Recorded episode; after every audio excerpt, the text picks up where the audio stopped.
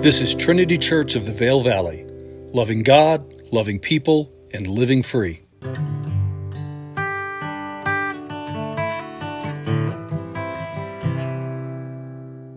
Hello everyone, this is Pastor Ethan, and today is actually Friday, May the 26th, 2023, and this message that I'm recording for you now I'm going to give at our chapel at Beaver Creek on Sunday the 28th of May, again, 2023.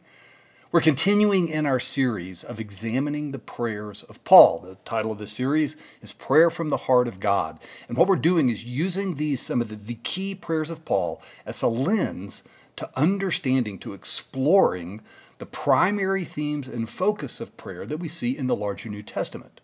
Now, this is our third message, and if you missed the previous two, I encourage you to go back and give a listen to them, especially the first one, because we laid out some big kind of frameworks, doctrinal, more, I guess, theological is a better word, theological framework for this discussion that we are now going through.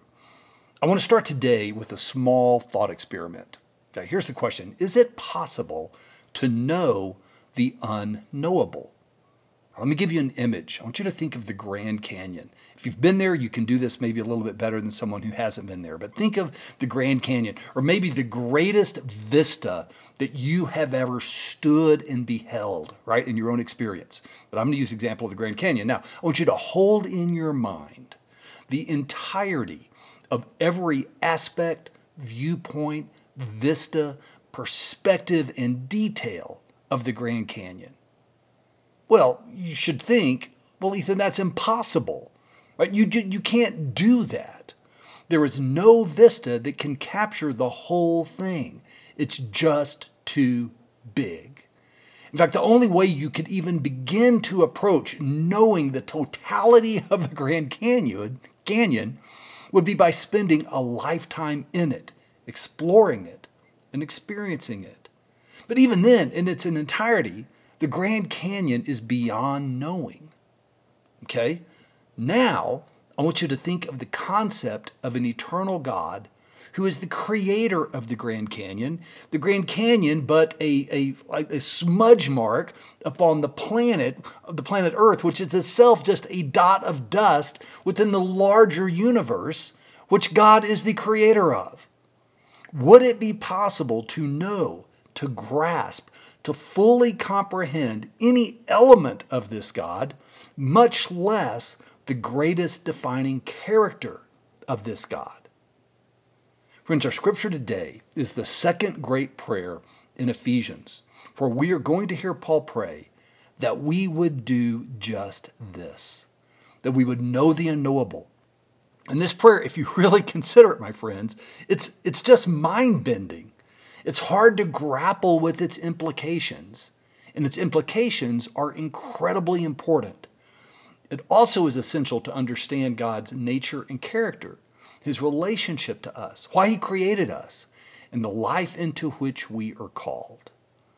But before we go there, before we attempt to go there, let's give a little context to our passage today. You know, if we zoom out to look at Ephesians chapter 2 and 3, a very general synopsis of it is how Paul describes gloriously God's work in Christ of reconciling and redeeming his creation back to himself in Christ.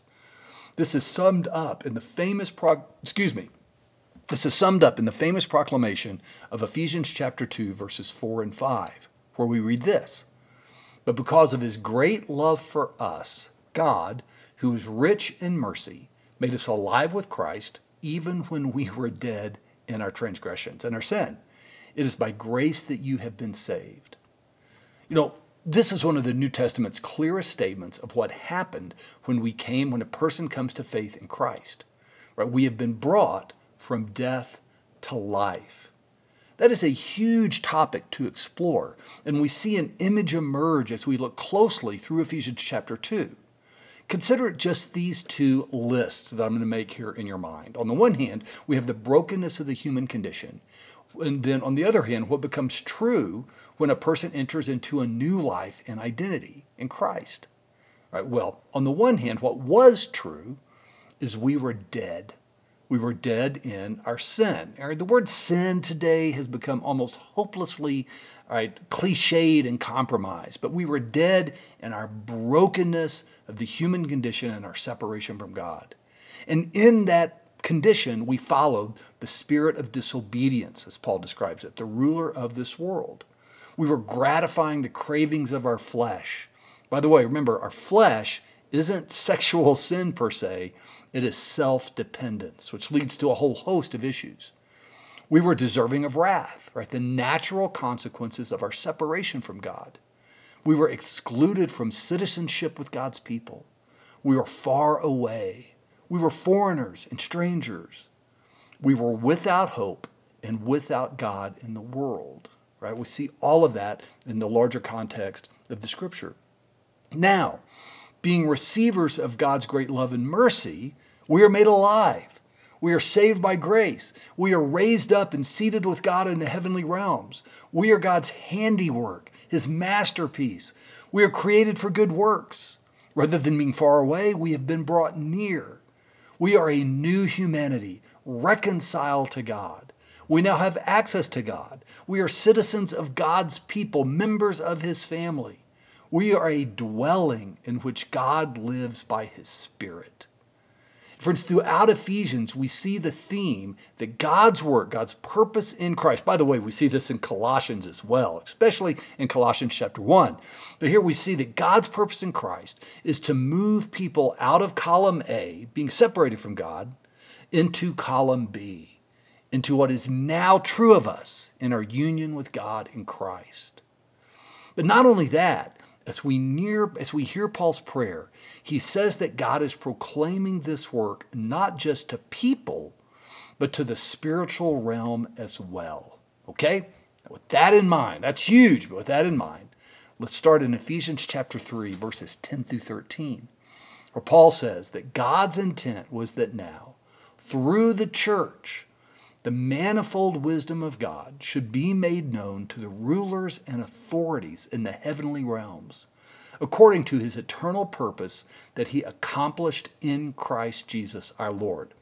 A whole different topic, but I've just got to make a mention, that He accomplished, right? This is a work that God, in His sovereignty, in His, right, the God being outside of time, looking at the totality of His work, that He has already accomplished in Christ Jesus our Lord.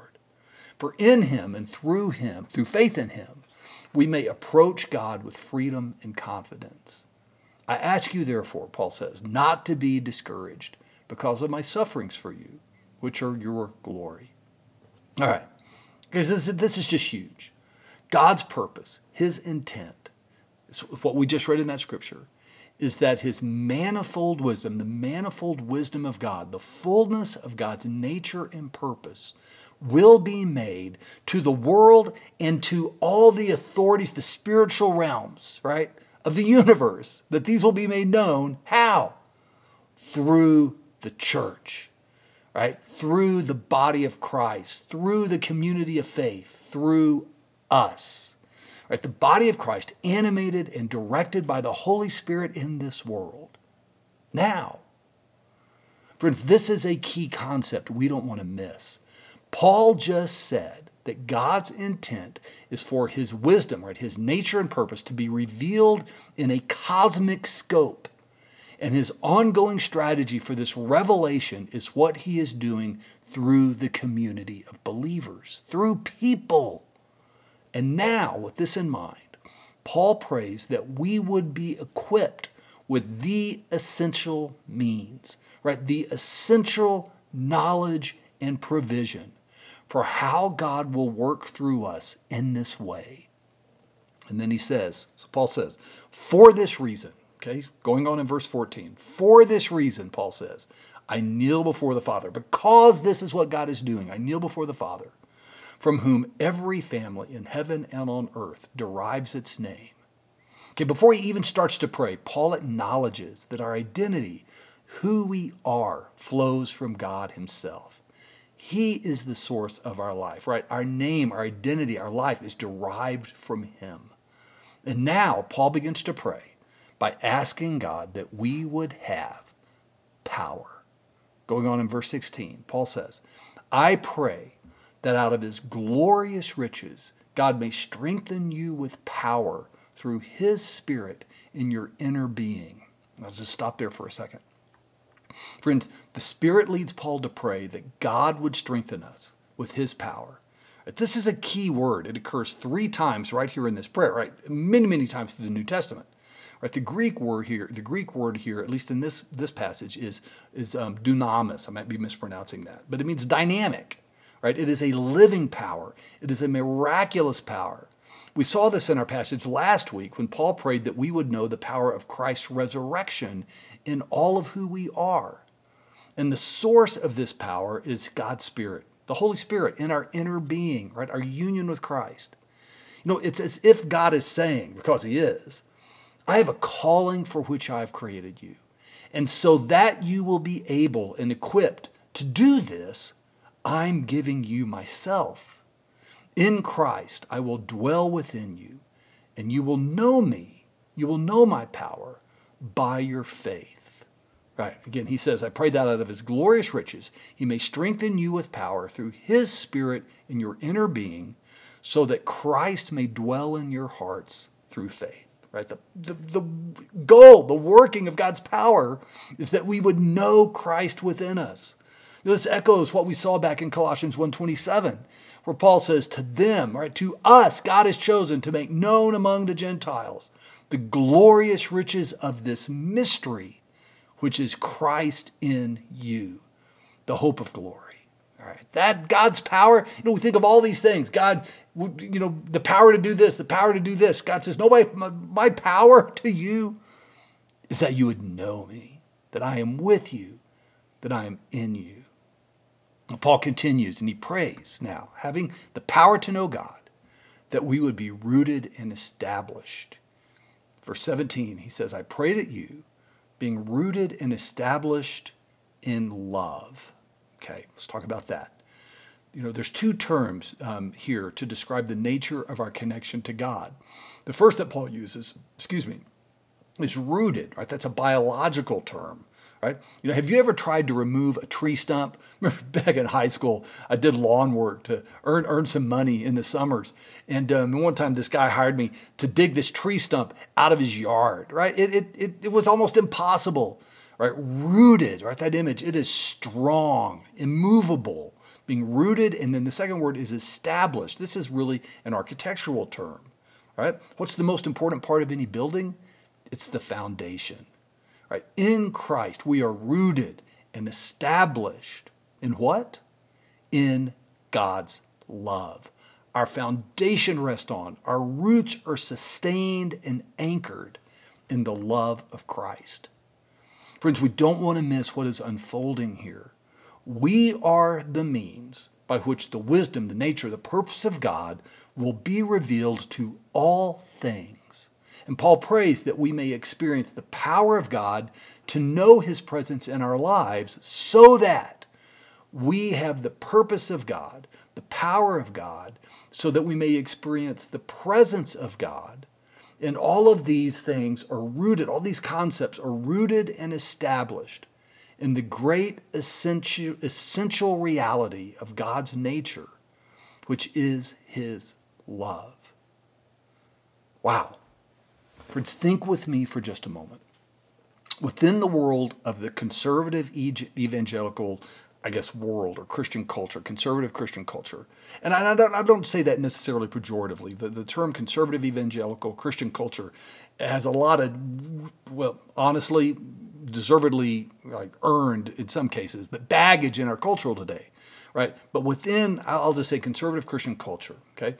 If we were to survey theologians, pastors, church leaders, Christian politicians, and by that I mean politicians for whom their Christian identity is core to their political identity, okay? And go and just, you know, do hundreds of interviews in that space. And we ask, and you could add to that, right, professing Christians, right, active professing Christians. And we were to ask this question, what are the essential realities, the non-negotiable truths of the Christian faith, of the church, right? The essential things of being in a restored relationship with God through Christ.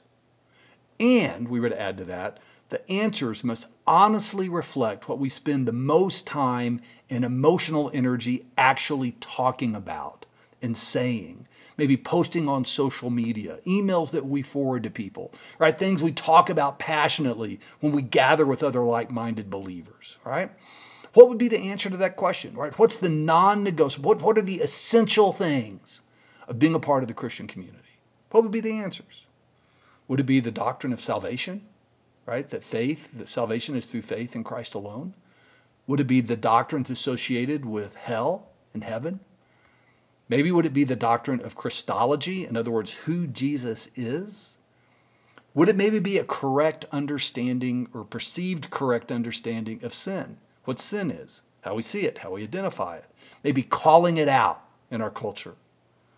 Or maybe, for some, they would say, no, it's the need for evangelism, discipleship, and church growth.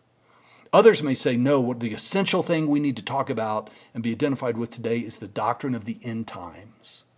Maybe others would say, well, no, it's the whole doctrine and understanding around predestination and God's sovereignty. Others may say, all right, if we just look at really what takes up the bandwidth of what we talk about as Christians in the Christian community, well, they would say, well, maybe it's the perspectives on key social moral issues. That's the essential thing.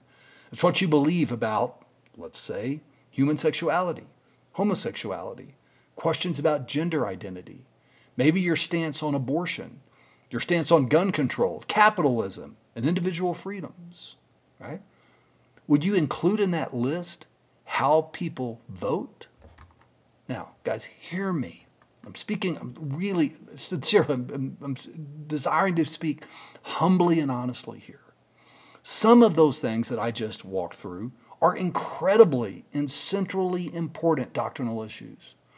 All of the things I just described are legitimate points of discussion to be informed by a biblical worldview.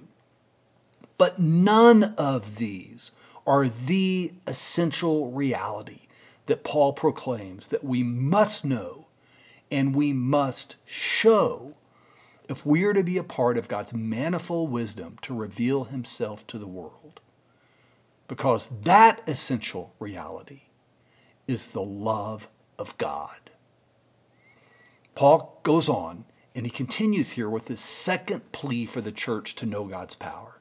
All right? He's prayed, I pray that you, being rooted and established in love, right? And we're in verse 18 now, that you may have power, together with all the Lord's holy people, to grasp how wide and long and high and deep is the love of Christ, and to know this love that surpasses knowledge. Did you hear 19 again? To know this love that surpasses knowledge. My friends, there it is. That's the Grand Canyon. The call to know that which surpasses the ability to know, which surpasses knowledge. This is the great equipping the Holy Spirit inspires Paul to pray for us to process. The fullness, the full extent, right? The experience in every direction and dimension of life of God's love. Again, consider, Paul prays that the experience of our life, right, when he says to know that which is beyond knowledge, which surpasses knowledge, means it's not just doctrine, right? It's experience. Paul prays that the experience of our life may be one of continually, increasingly grasping the magnitude of God's glory and his nature summed up in his love. It's as if God comes to us and he says, my child, I love you. I created you. You are mine. You are my precious possession. And I am going to use you to reveal my wisdom, my nature, and my kingdom purpose to this world and to this cosmos. And for us to do this together, I'm going to equip you with the greatest resource you will need. And it is the knowledge and the experience of the full extent of my love. Well, friends, Paul concludes this thought with one more superlative. And it's that when we begin to understand and experience the nature and the presence of God's love, we will come to know, Paul says, the fullness of God himself. Paul prays, and that we would know this love that surpasses knowledge, that you may be filled to the measure of all the fullness of God.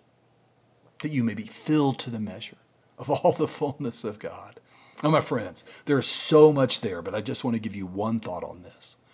Paul here makes an inseparable connection between the fullness, the genuineness of God's presence, right, his fullness, and our experience and expression of God's love. In church, we must not miss this. To experience the fullness of God is to know and experience the love of God.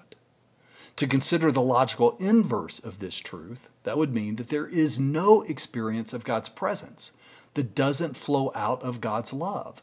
Likewise, right, and this is where it gets really practical, there is no expression of God's nature that isn't also an expression of God's love.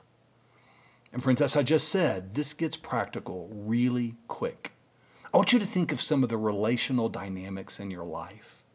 How you speak to your spouse, your children, family members. How you lead and treat perhaps your employees.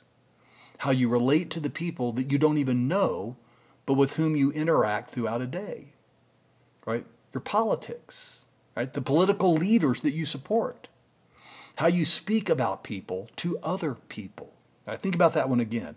How you speak about people to other people. Right? How you consider political and social issues. How you react or respond to frustrating people.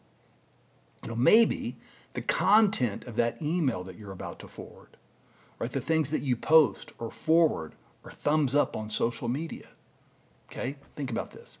In any of these and all of these, right? Just speaking of this from a personal lens, do my actions, my words, what I'm about to say and how I say it, does this flow from and manifest the love and the goodness of God?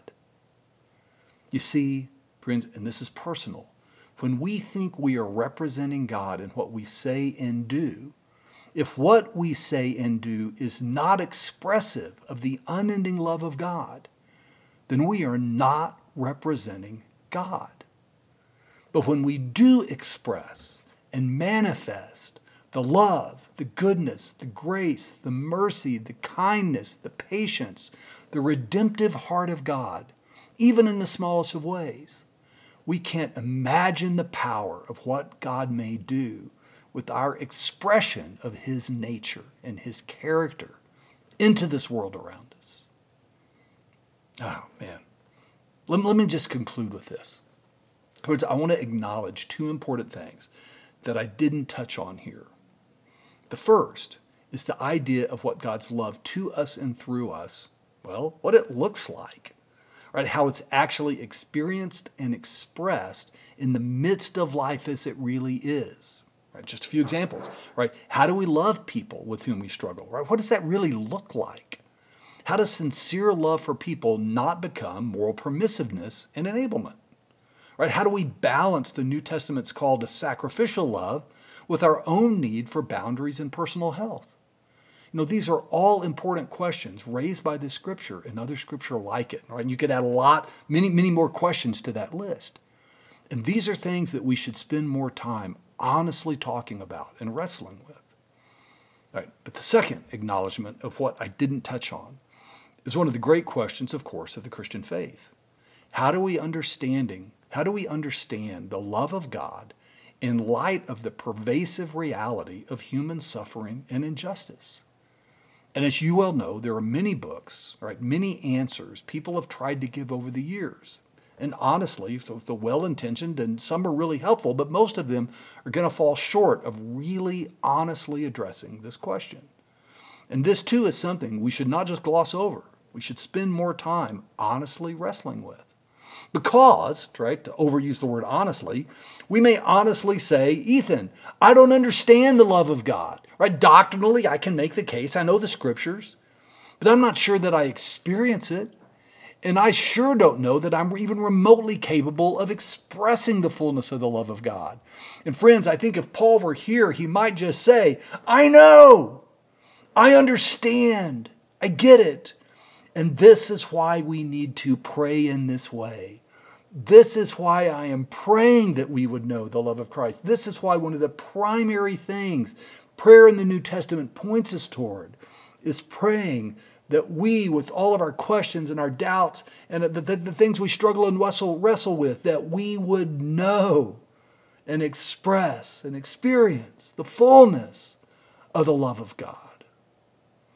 So let me just take a tiny shot at that right now.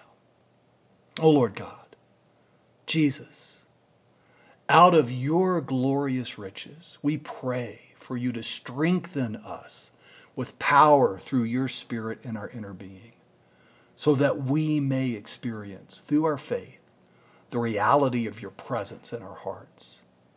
And Lord, we pray that we would be in that union with you, that we would be rooted and established before anything else in your love, and that we would have your power along with every believer to grasp how wide and long and high and deep is the love of Christ, and that we would know that love, we would know your love that surpasses knowledge, and that we may know and experience in that love the fullness of your presence in all of who we are. Wow. Church, I had an anecdote I was going to add to this, but I think I'm just going to stop here. I encourage you to go back and read through that passage, read through that prayer, maybe write it out, personalize it in the first person, make it your own, and consider how does this prayer for us to know and experience and express the fullness of the love of God, right? How does this take on practical outworking in your own life, right? In your own life. So, church, I love you. I look forward as we take the next step next week in our next prayer of Paul. And it's Memorial Day weekend. So pray that you've had a wonderful weekend, maybe if you're traveling with your family. But in any case, I love you and I look forward to being back here with you again next week.